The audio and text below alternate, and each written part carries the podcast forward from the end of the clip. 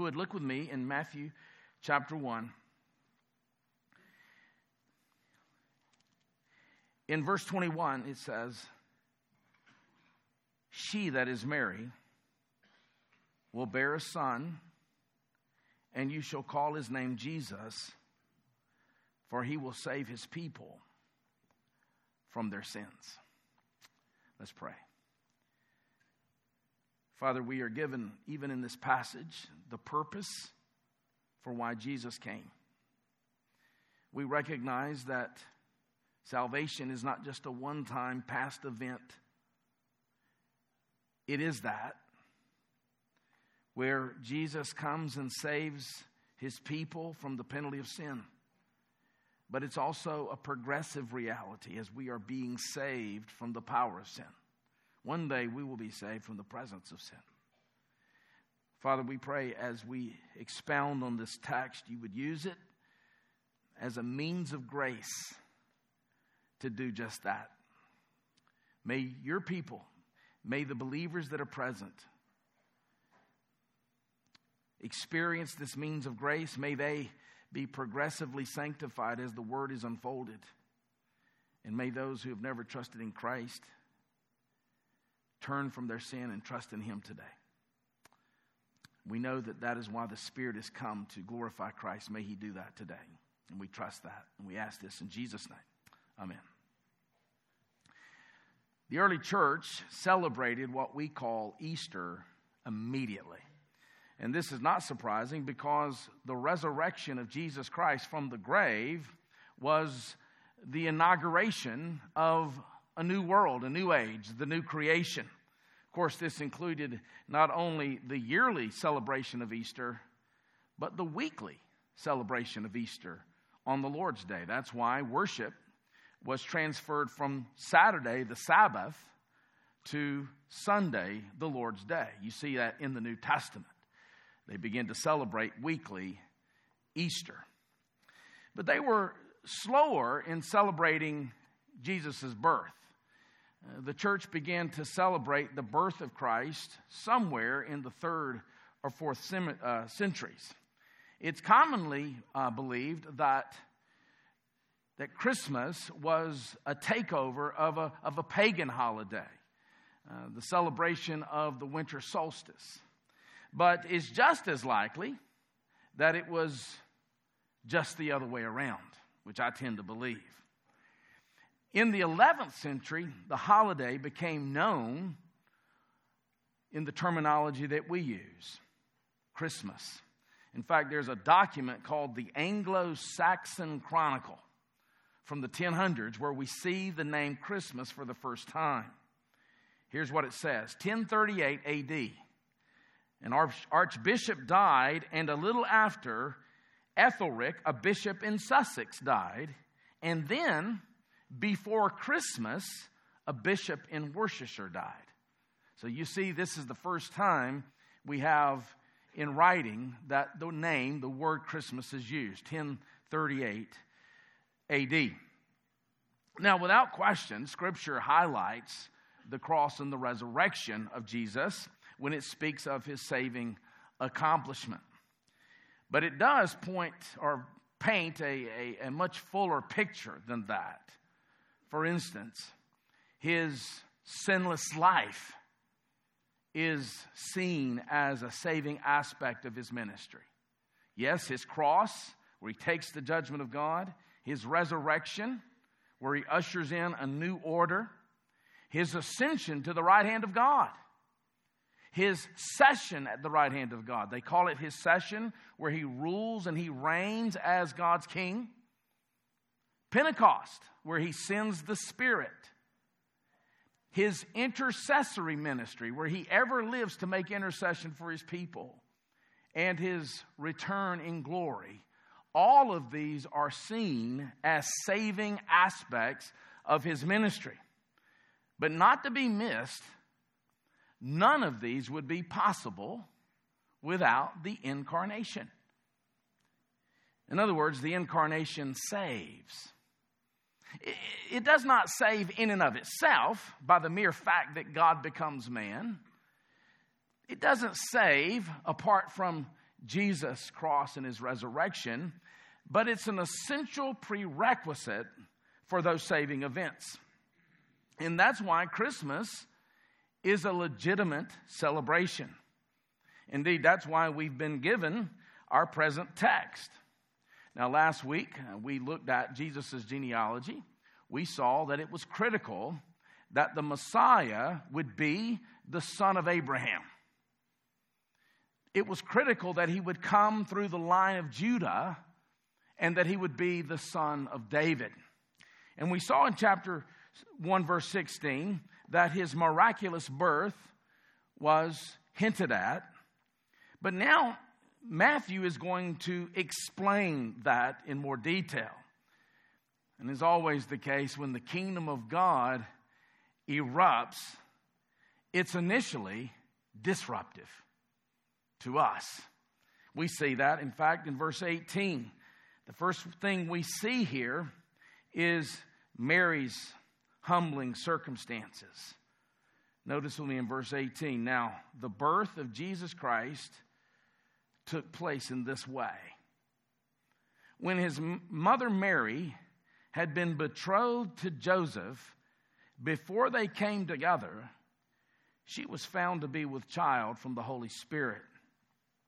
Now, what's interesting here is, among other things, is that the root, the word birth here, the birth of Jesus, has the same root as the word genealogy in verse 1. The book of the genealogy has the same root. Matthew's certainly making a connection here. And we saw last week that this, this was a declaration of a new age, a new creation. Matthew is picking up the phrase from Genesis 2 4 that speaks of, new, of the creation, and then he's picking up from Genesis 5 1 and 2, where it's speaking of Seth being the appointed one by whom the Messiah would come. So you could literally say here that the Spirit Genesis Jesus. The Spirit Genesis Jesus. Of course, it's not the genesis, of course, of the pre existent Son of God. Uh, the Son of God, the pre existent Son of God, is the eternal Son of God, but rather it's the genesis of the Holy Spirit's work to take this Son, to make him fearfully and wonderfully made as a human. In other words, the Holy Spirit made the pre existent eternal second person of the Trinity into a human being, where he is both God and man forevermore. In the words of the Nicene Constantinople Creed, 381 AD, a creed that is binding for us, to espouse this creed means you are orthodox in your understanding of the Trinity and of Christology for that matter. Hear these words. We believe in one Lord Jesus Christ, the only begotten Son of God, who for men and for our salvation came down from heaven and was incarnate by the Holy Spirit of the Virgin Mary and was made man. Or to put it in Matthew's words, in which the Nicene Constantinople Creed uh, was faithful to do, found to be child with child from the Holy Spirit. Found to be with child from the Holy Spirit. That is Mary. And just as God's Spirit was present at creation, Genesis 1, verse 2, the same Spirit is present at the inception of the new world, the new creation, Jesus' birth. And this happened after she was betrothed. Uh, now, betrothal, betrothal was much more serious than our understanding of contemporary engagement. Uh, they weren't living together at this point, and yet a pledge had been made between witnesses. Here's how it worked. When the young man or the young woman, the couple, were very young. The two, hus- the two fathers of the young boy and the young girl would come together and they would engage them. That's what they would do. There's probably some credence to that today. So they would engage them. And so this young boy and young girl would be engaged at a very young age. And then when the girl became a teenager, a young teenager, oftentimes, they would be betrothed. And so betrothal was the nearest step to marriage. Now, during the engagement period, you could break off the relationship for various reasons, biblical reasons. But once they entered this betrothal, which lasted about a year, it was binding. Now, during that year, the, the, the couple didn't live together, uh, but they were known as husband and wife. In fact, that's why you see here in verse 19, Joseph called Mary's husband.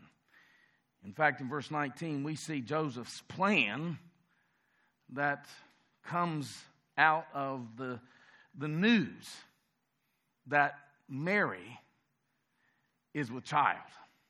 Notice with me in verse 19. And her husband Joseph, being a just man and unwilling to put her to shame, resolved to divorce her quietly. And so, though this marriage has not been consummated at this point, Mary's body is swelling. And you can only imagine what kind of crushing blow this would have been to Joseph. Virgins, the virgin conception has never happened at this point in the history of the world. This is not everyday stuff. This would have been devastating to Joseph. Now, based on Deuteronomy 24, verse 1, Joseph had a couple of options. He, he could have uh, made Mary's condition public, or he could divorce her quietly. And keep in mind, the Lord let Joseph struggle with this for a time. Isn't that interesting? I mean, Joseph is going to be privileged to raise the Messiah. He will be the Messiah's earthly father. It's one of a kind privilege. He has this amazing opportunity and responsibility before him. But first came the test. First came the test. When God is preparing you for something, He tests you. And He He's in the process of removing the dross. He's in the process of teaching you that He is sufficient. He's drawing you to Himself in a way that you have never known before. Doug Wilson, in one of his books, says something very insightful. Our faith is tried because God is a goldsmith. You ever thought about that? When the goldsmith plunges gold into the fire, it's not because he has contempt for the gold. He has a crown in mind. It's insightful. And likewise, simultaneously, with Mary's honor came humiliation. Her pregnancy would begin to show, and she's not married at this point. Yes, she's betrothed, but not married. But note in verse 20 the angel's surprising announcement. But as he considered these things,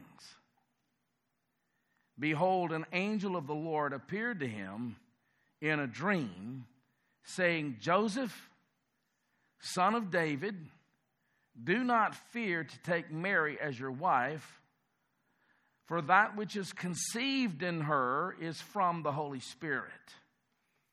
Now, I want you to note here this language of son of David.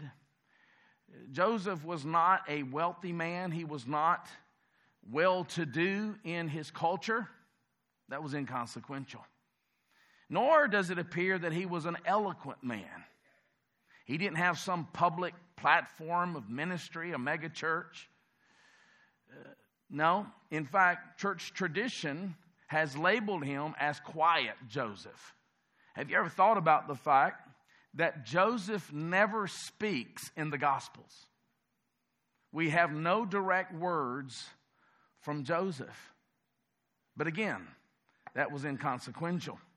The things that we esteem aren't often on God's radar.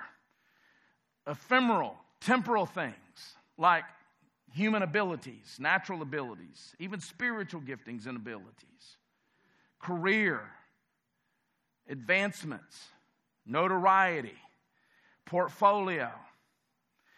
The two most important things about Joseph, first of all, it says he was a just man. Now, what does that mean? When the Bible describes a person as just, does that not mean that they're inherently right before God? Righteousness and just are the same idea. It means that he was right before God because he was a man of faith. And it wasn't just faith in faith. Joseph had faith that God was going to send a Messiah to deliver him, to save him, and to save the people of God.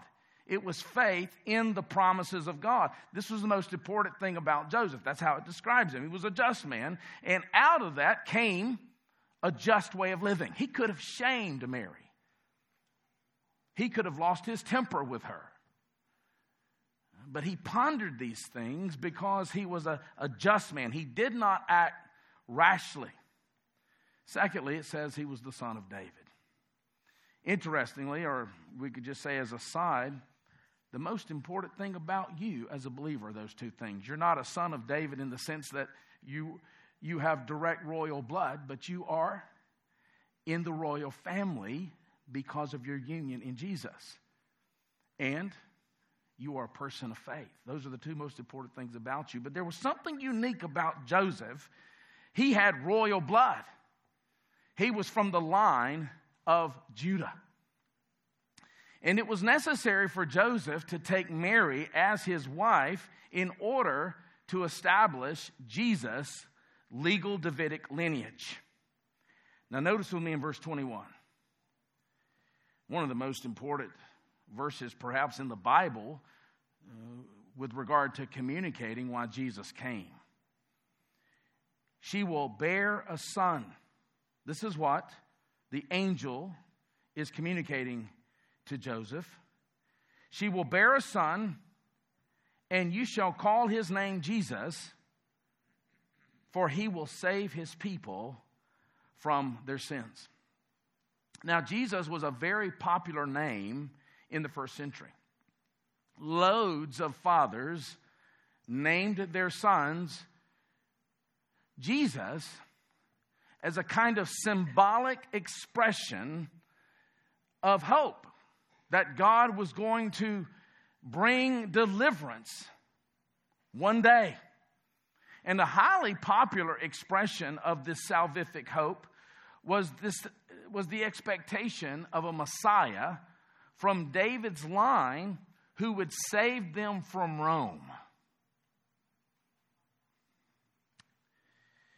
But the angel draws a less popular, but more, eternally more theme, more important thing.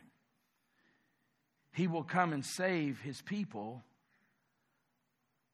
from their sins. Salvation from sin. Now, what is sin? Well, every act, every thought, every motivation, every word that does not correspond to the law of God, whether it's sins of omission, things that you neglect, or sins of commission, that is sins.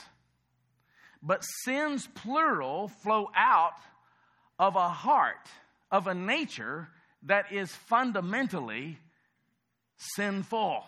So, what is sin singular? Well, sin is when the glory of God is not honored. It's when the greatness of God is not admired. The beauty of God is not treasured. The person of God is not loved. And the power of God is not praised. When the wisdom of God is not esteemed. And the holiness of God is not reverenced. And the justice of God is not respected, and the wrath of God is not feared, and the grace of God is not cherished. The goodness of God is not savored. The faithfulness of God not trusted. That's sin singular. And out of that flows our sins. So our sins aren't our biggest problem. Our sins are the fruit of our biggest problem the displacement of God in our hearts. And when you do not have a biblical view of sin, you may get a vague, kind of misty, hazy kind of Christianity light So there's something about Jesus in your understanding, something about grace, but not the kind that will exercise rule over your everyday life. Not the kind that will give you peace and joy on your deathbed. When you don't have a biblical view of sin, you will not set your face towards heaven and live like a pilgrim. When you don't have a biblical view of sin, you will not love God. You will not love Christ. You will not love His gospel. But He has come to save us from our sin. You see, our greatest evil is our guilt, our pollution, our depravity, the penalty on our sin. That's what it means to be saved from our sins, to be saved from these things, and to be saved for the greatest good, God Himself. We are saved from the wrath of God for God. That's salvation. And let's remember that at Christmas. The incarnation is God's opening offensive in His war on our sins.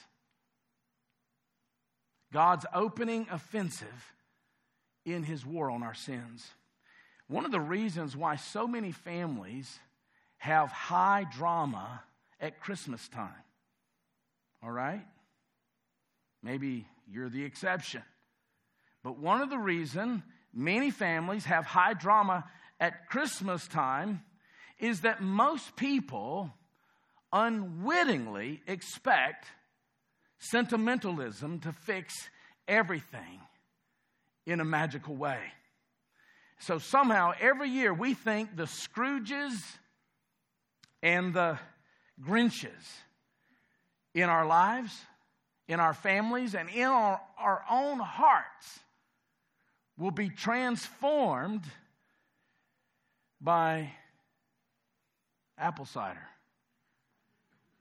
and Nat King Cole on the radio or walking in a winter wonderland. But imagine what happens when you gather a group of sinners who have these unrealistic, exaggerated expectations that flow out of sentimentalism.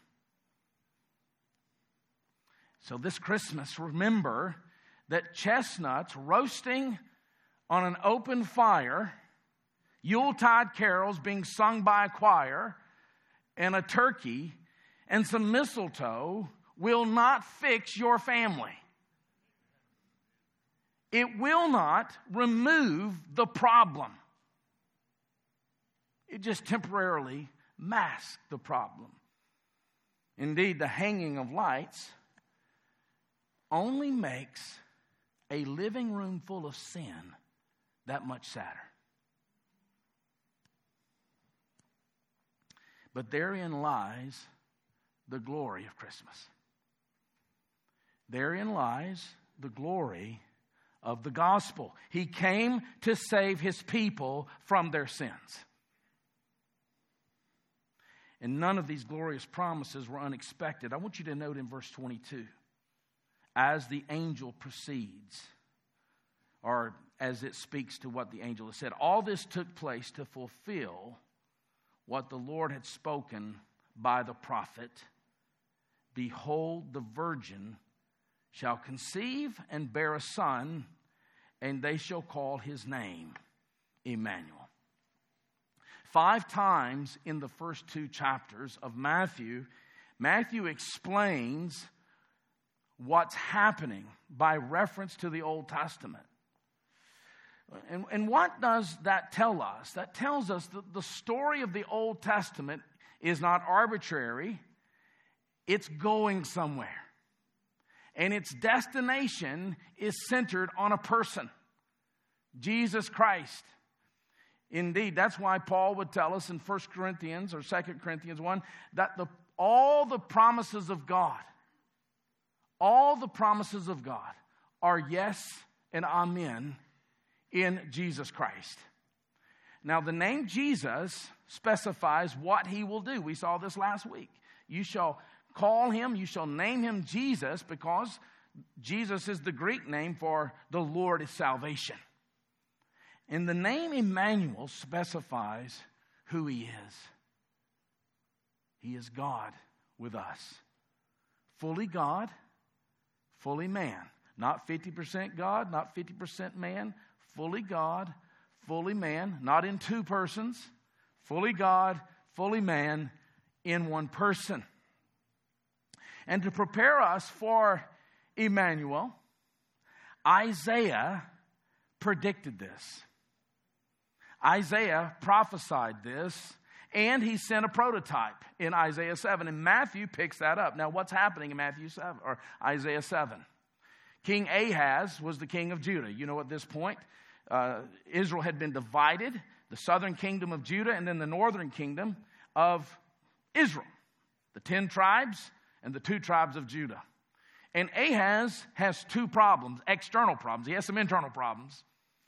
But his two external problems are Syria and the northern kingdom of Israel. Rezin and Pekah were the two kings of the respective countries. And so God says through Isaiah to ask for a sign to confirm that he will take care of these two nemesis. But Ahaz rejects the sign. Why? Because he's not trusting in Yahweh, he's trusting in Assyria. And then comes that prophecy in Isaiah 7:14 that this virgin will conceive. Now, the, the Hebrew word for virgin there can mean, it's ambiguous because it can mean a young maiden of marrying age.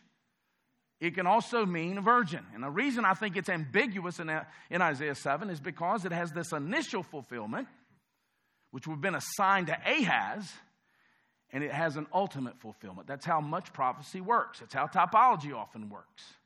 For instance, the son of David will build the temple. Initial fulfillment is Solomon, the ultimate fulfillment is Jesus. And so we have this initial and ultimate fulfillment. And so I believe, and there's been a lot of ink spilled on this, and I'm, so I'm not dogmatic here. I believe the initial fulfillment is Isaiah's son, Maher Shalal Hashbaz, I believe is his name. So God gives this king, Ahaz, a sign, but he rejects it. And before this child is old enough to know right from wrong, God destroys those two kings as he said he would. But after that happens, Assyria comes against Ahaz. God had offered Ahaz deliverance. Ahaz had trusted rather than God in an earthly solution. And so God uses this earthly solution to bring judgment on Ahaz. After that, Ahaz knows that he that God is Emmanuel. He will be present in this case to bring judgment. And so what is the Emmanuel principle for us? It's this that God offers to be present to save us. God offers to be present to bless us, to bless our homes, to bless our marriages, to bless our parenting. But if we refuse, He will still be present,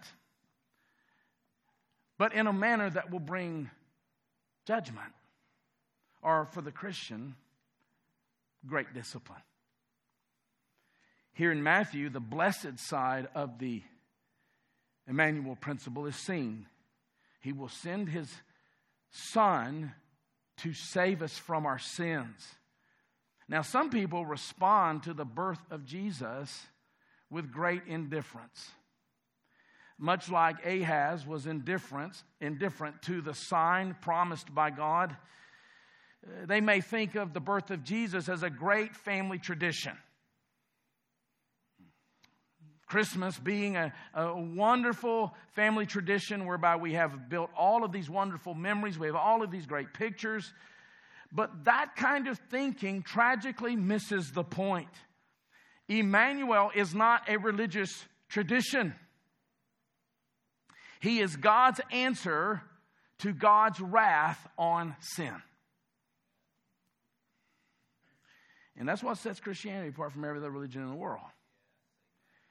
Every other religion in the world, man is ascending to God. That's just another expression of the Tower of Babel. Christianity and what Christmas represents is God descending to man. So, Christmas means that God is with us in Jesus. If we repent of our sins, turn from our sins, and trust in Him, he is with us to save. If we reject that, He is still Emmanuel. He is still with us. But He is with us to judge. You can't get away from the reality of Emmanuel. And now that the angel had finished, I want you to note Joseph's obedience, verse 24 and 25. When Joseph woke from sleep, he did as the angel of the Lord commanded him. He took his wife, but he knew her not until she had given birth to a son, and he called his name Jesus. Joseph models the capacity for radical obedience that flows from the knowledge that Jesus Christ is Lord. That's remarkable obedience when you consider what he would have naturally believed and felt about Mary and what everyone else around them would have believed. But that shows you what happens when your heart has been stirred by the grace of God in Jesus Christ. But more importantly than Joseph's obedience here is the act of the triune God Himself. The divinely sent King who is conceived in Mary by the Holy Spirit. This is a very Trinitarian text. And this act of the triune God is the great act of the ages. An act intended to fix the broken things. An act intended to fix your own heart. An act intended to fix your marriage. An act intended to fix your capacity to get along with your, your siblings and honor your parents and to be that light that He has called you to with your neighbor. God with us God for us. Isn't that beautiful? God with us because God is for us. If God is for us, who can be against us? And so, as we close, what difference should this passage make as we approach 2019? It's remarkable that it's 2019. Just reminds us that life is a vapor. I remember being worried about Y2K. That was like two years ago. And now it's 2019. What difference does this make? First of all, the virgin conception is a sign of God's judgment on humankind. It's also a sign of God's salvation of his people. We need a Savior, and we can't produce one. That's why all the matriarchs, by the way, were barren. The Savior is coming through that line. Abraham, Isaac, Jacob, all of their wives are barren because the seed of the woman is coming through that line and we can't produce what we need.